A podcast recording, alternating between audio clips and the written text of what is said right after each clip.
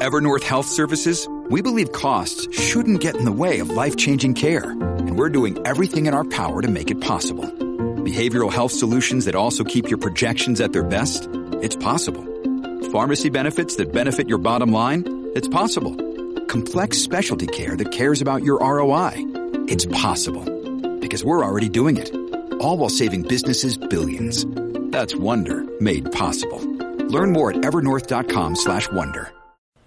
Hey, how's it going? This is Matt here from Silver Fortune. So today I want to take some time to talk about this chart right here. The S&P 500. Now this is a daily chart, a one-day chart. We'll ignore the orange line here for a second, and I'll get to why I included that here. Uh, but what we're looking at here is that we have a, a market, a stock market here in the United States, that despite quite a bit of bearish news today and this entire week regarding the U.S. China trade deal and a couple other topics I'll be getting to here today, uh, we, we have a market that is rallying into the close on the week. Now, I'm recording this video about 30, 33 minutes as, as we speak right now before the close in the market. So, you know, this could turn around. But as of what we're looking at right now, uh, the S&P and the Dow Jones is rallying into the close. Again, despite the fact that many people are, are wondering if the trade deal is is dead in the water, as well as some other things I'd want to get to today. Now, we, we know. Well, first of all, I'll start with this. For my longtime viewers, people that know my work, know me and, and kind of what I'm about, you guys know that, that I'm not some sort of tactical genius when it comes to the stock market. I'm not right? I don't have the fancy algorithms and software that some of those big traders have. I'm not going to pretend to be some guy that can call the top or the bottom or know when a market's going to turn. That's not me. With that being said, I want to go over some short-term trends here that, that really should lead us to believe that, that this rally into the close here is, is not going to last or shouldn't, certainly shouldn't last long. And that there's a lot of, of reasons that this market should be heading down beyond just the classic ones that I'm always talking about here, like fundamentals, right? That, that uh, valuations are way too high compared to, to earnings. The fact that stocks over the last 10 years have been massively propped up by things like quantitative easing, low interest rates, stock buybacks, and maybe some more nefarious means, as if those weren't nefarious enough. I'm talking about things like plunge protection teams, central banks, etc. Those are all long term fundamental reasons for the stock market to be at a much lower level than where it is right now. And for years, those reasons haven't mattered. They will, but they haven't yet. I want to focus on a couple ones that are more specific to this week, today, last couple weeks, even the last couple months, going back to when the market ultimately turned, beginning in December. December 24th was actually kind of the low, and then stocks uh, ultimately turned around after the Christmas Eve massacre. So, starting off with this chart, I want to actually blow this up to a one year chart. Again, I have an orange line on here, and that's the US 10 year yield. Sorry for the pop up. That's important here as well because that's kind of my first point here as to why this whole rally since December 24th is perhaps founded on very shaky footing. Now, US bonds, bonds in general, they operate inversely to their yield, meaning when the yield goes down, what you're looking at right here, the price is going up. And, and the classic correlation or inverse correlation between stocks and bonds is that when stocks go up, bonds go down, and vice versa. Meaning, when stocks go up, yields should go up. In fact, you even see that today, a very nice pairing between these two. As stocks go up, so do yields. And yet, when you look at this one year chart, you see that as the market begins to turn to the downside, all the way back here at the beginning of October, Bonds take a bit to realize it, but pretty quickly they catch on and they move to the downside. Pretty significantly. We're talking all the way from north of 3.2% yield on the 10 year, all the way down to 2.5, 2.6%. Meaning money was flown into bonds, prices going up because of bearish sentiment in the stocks. And since then, bonds are actually at a lower yield than they where they were on December 24th. Lower yield than where they were on the new year. Today, we're talking about a yield in the 2.4 to 2.5% range. Prices have gone up. And and now again, talking about long-term fundamentals. I'm not a big fan of US treasuries. I think that US treasuries, many sovereign bonds around the world are in a bubble. I think that this next crisis very well could manifest itself as a sovereign debt crisis here in the United States and elsewhere. Same thing goes for corporate bonds. Corporate bonds, I, I think, are, are not a good value right now. And yet, when we're looking at it over a one year time span, bond traders like this, even if I don't believe in it a whole lot in terms of an investment standpoint, they oftentimes do a better job of realizing when a market's overvalued or realizing long-term trends whereas stock market traders tend to get focused on momentum tend to get focused on the headlines rather than the big picture and so what we've seen here is that sometime in the middle of january stocks and bonds decoupled bonds found resistance uh, to the upside or, or to the downside i guess support in terms of price and their yields went sideways and then ultimately broke to the downside and currently are trading again around 2.47%. Uh, Stocks, on the other hand, went up, like everything was was right in the world again. And as you can see, with all these constant, you know, U.S. trade uh, deal with China headlines for, for months here, top out somewhere around the end of April, beginning of May. And now they've begun to reverse, and yet today they're reversing again. Now this is kind of my long term, long term in the sense of, of a couple months looking back a reason to be bearish on the stock market right now. Now, yeah, I get it. The stock market could be wrong. But oftentimes we've seen throughout history that the bond market is what gets it right. The bond market is what realizes the true state of the economy, the true state of earnings, true state of, of where the stock market should be. The stock market tends to lag behind that. And so, yeah, you know, you, you could say silver fortune, Matt. Um, what if bonds just go down in price, up in yield, and, and what if it's stocks that are right? I get that.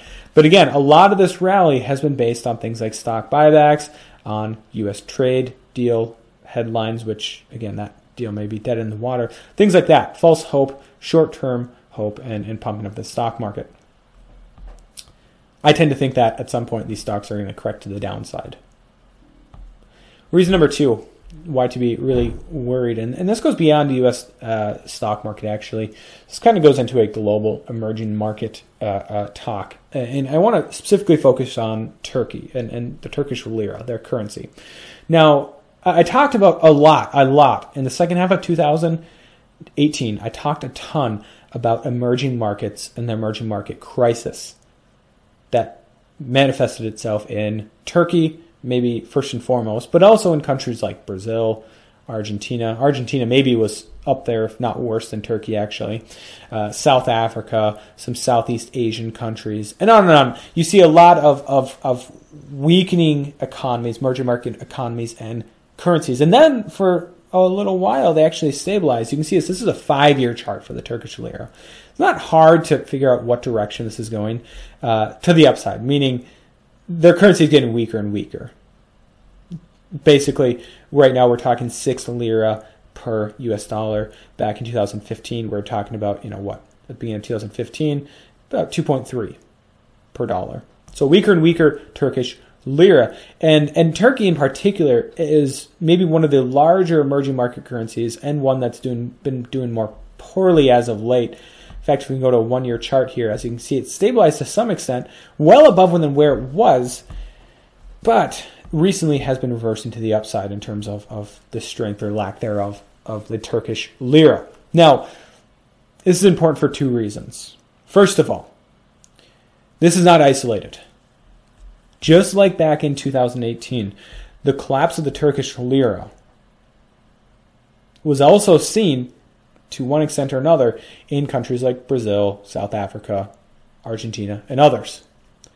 Now, the, idea behind that, and, and, my argument back then as to why it mattered so much, and why, I'll, I'll remind you guys that when these these uh, emerging markets and were really topping out and, uh, in terms of, of the weakness of their currency, really in a rut, really in a deep hole. That was when the stock market was soaring. Everyone was saying things are, are great, right? That was shortly before their top, actually, right here. It, it wasn't until about October that the stock market ultimately topped and then uh, turned to the downside. These types of emerging market crises eventually work their way from the periphery to the more central pieces of the financial system the US, the EU, China, and others. Now, I said back then that despite some strength in the lira that we eventually saw, that this emerging market issue wasn't over, that it hadn't been resolved, in that the dollar liquidity squeeze or the euro dollar squeeze, what some people have called it, uh, which is a whole nother topic that I haven't actually talked a whole lot about the euro dollar, but, but another very important thing to talk about that it wasn't done and that eventually emerging markets would again be squeezed. And again, we're seeing it in this chart right here. We can also see it if I bring up something like, uh, let's say, Argentine peso. I haven't really looked at this chart, but a similar story. More weakness in the Argentine peso. What charts do you guys want to see next, right? We can look at, uh, let's see here, uh, Brazilian real. Similar story slowly moving to the upside. Not as extreme as the lira or the, the Argentine peso, but it's getting there, right? And we can go on and on with this. Um, you could look at uh, maybe like we'll look at uh, the Indonesian, or we'll look at the rupee. Um, again, topped out a little bit later. Still has yet to reverse significantly. Um, this chart's just going to be so crowded here in a second. But you can look at something like the, uh, let's see, where is it? The Indonesian uh, rupee. I know I, I forget what the. Uh, uh, here we go. Following pretty nicely with with Indian rupee, but the, but the point of this is that eventually you'll see these other emerging markets like Indonesia, uh, the the uh, Indian rupee, uh, potentially the ruble, the South African rand. I mean, that would be another one, a good one to, to bring up here in a second. You'll see those eventually catch up with what the uh, Argentine peso and the lira are doing if, if my thesis is correct, that this emerging market crisis just started at the end of 2018. It's been taking a bit of a when you need mealtime inspiration, it's worth shopping Kroger, where you'll find over 30,000 mouthwatering choices that excite your inner foodie. And no matter what tasty choice you make, you'll enjoy our everyday low prices, plus extra ways to save, like digital coupons worth over $600 each week. You can also save up to $1 off per gallon at the pump with fuel points. More savings and more inspiring flavors make shopping Kroger worth it every time. Kroger, fresh for everyone. Fuel restrictions apply breather. But if you look at, at Turkish data, economic data, their inflation, it was very apparent. It's just that it wasn't getting as many headlines as it was back in, say, August 2018 when you see this massive explosion in terms of, of the, the devaluation of the uh, Turkish lira. We'll look at uh, South African rand. Again, kind of similar story since its bottom and or you know, top, I guess, in, in, February. It's slowly been moving to the downside. So this is something to watch for. And again, I think it's going to work its way from periphery to the core. That was number reason one. I said there's two reasons as to why this is important with Turkish lira. The other one is foreign banks and their exposure to the Turkish lira, specifically like Spanish banks and then some other European banks.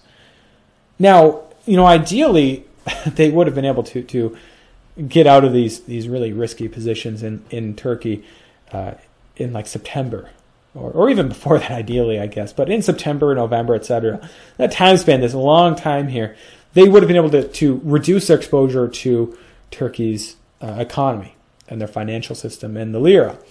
And I'm sure to some extent you know different different banks institutions were were uh, successful in doing that but as a whole, the exposure to the US dollar or to the Turkish lira system remains very high among European banks, Spanish banks in particular, I think it is, uh, but probably French, Italian ones as well. I think it was Spain though. Uh, and eventually, if you continue to see this blow up, which I think you will, again, the trend here is is clear as day. Right? If we go all the way back to 2009, I mean, it's it's so obvious where this is heading. There's going to be pain in in I think some of these banking systems. Uh, quite a bit of losses and, and quite a bit of instability. And, and that's part of the reason that I think we're going to see this trend of periphery to the core. So, the next thing I want to talk about why to be questioning this rally right here is US China trade deal. Now, I haven't paid attention to the latest headlines regarding the, the US China trade deal. They go back and forth.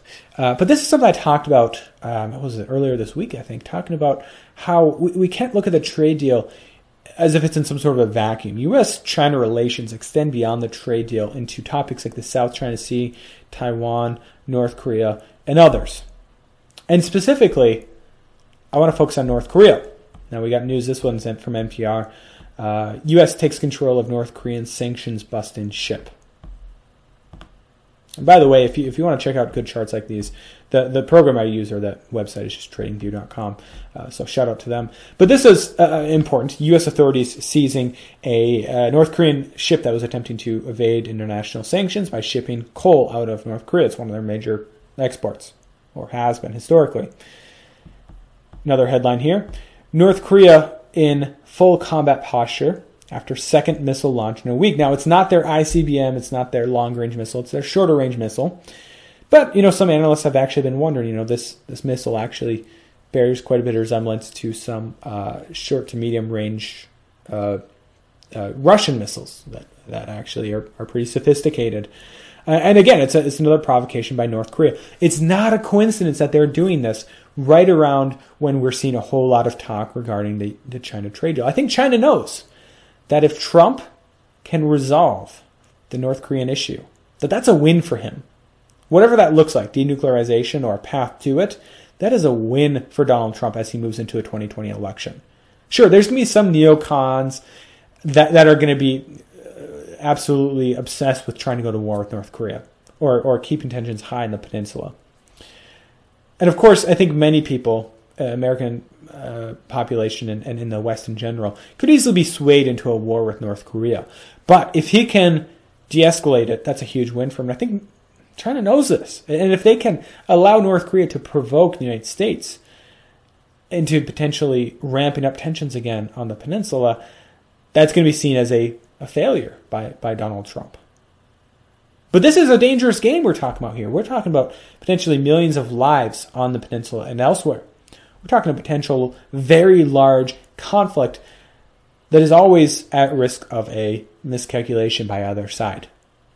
And, and, and again, I think this is, this should be bearish news, right? When we see these, these markets trade on these headlines of, oh, look at this, you know, the, the trade deals, and, and look at this, you know, almost as quickly as I started talking, the market's been moving a slightly bit to the downside. But as much as the move, market moves up or down uh, based on, on news of, of China Chinese delegates meeting with Trump or, or White House delegates, and, and then the, the talks aren't working and whatnot. Uh, things like like a, a, a, missile launch by North Korea should be moving the markets just as much because we can't view this in isolation. It's not in a vacuum, and and a missile launch by North Korea should be just as big of news as some headline from uh, the White House regarding the trade deal. So again, this is take this as a signal as the trade deal isn't working. And finally, this is kind of the big black swan risk right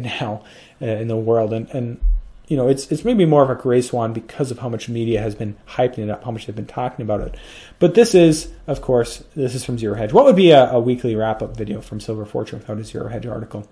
But this is talking about again the the uh, risk in in the Middle East between the United States and, and Iran, the potential for a war. These tensions continue to ramp up, with the U.S.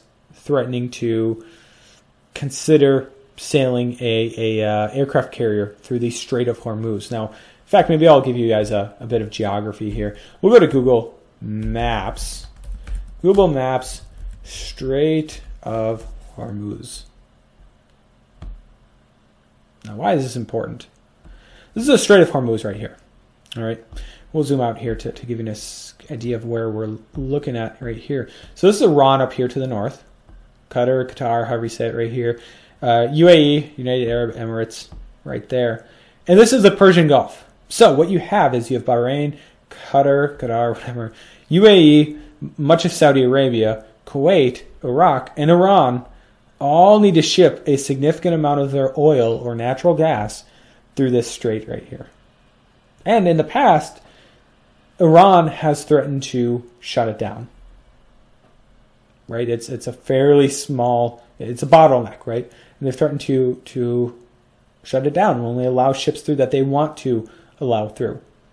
Now, it, it's not hard to, to understand why that would be a risk to U.S. interests. Not only are many of these countries our allies, but what is maybe one of the most unpopular things to happen during a president's time in the White House? It sounds simple, but gas prices to go up, right? uh, a one, two, three dollar hike in, in, in, gas prices per gallon, uh, consumers hate that, and, and and that's also a strain on the economy. And so the last thing they want is for Iran to to play uh, a, a bully or, or, whatever you want to call it, um, and and and seize control of the Strait of Hormuz. Now I don't know if Iran has the capabilities of doing that long term, maybe against regional foes, but but certainly not against the United States long term. But it's it's something they threaten to do, and maybe more importantly, I won't be surprised if it's the media hyping up these threats of them doing that. And now the U.S. is potentially going to sail a uh, a a aircraft carrier through here, and that's what this article relates to an Iranian cleric threatening to destroy it with a missile. And in fact, you know, reading some different articles, uh, you know, some different defense experts actually, you know, as much as, as Iran is behind the United States in terms of military technology and capabilities, they, they do have some strengths, and one of them is missiles. Now, could they sink an aircraft carrier? It's hard to say if they have those capabilities, but there's a risk. I think um, their their aircraft, their uh, air defense, their you know, conventional weapons on the ground, all of those things, you know, really probably cannot be matched by uh, can easily be matched by the United States, easily overcome. But the threat to something like an aircraft carrier by Iran, I mean, imagine the the moral uh, uh, significance of that. Not to mention the strategic significance of, of sinking or damaging a U.S. aircraft carrier. So, I mean, those types of threats, uh, neocons like John Bolton, I think, just love it. They just love it, right? you know, reported by Iran's ISNA news agency, right? They love it when when clerics like this, these these radicals or whatever you want to call them in Iran, come out and make these types of threats, right? Same thing goes for for the whole death to uh, Israel or death to America or whatever it is.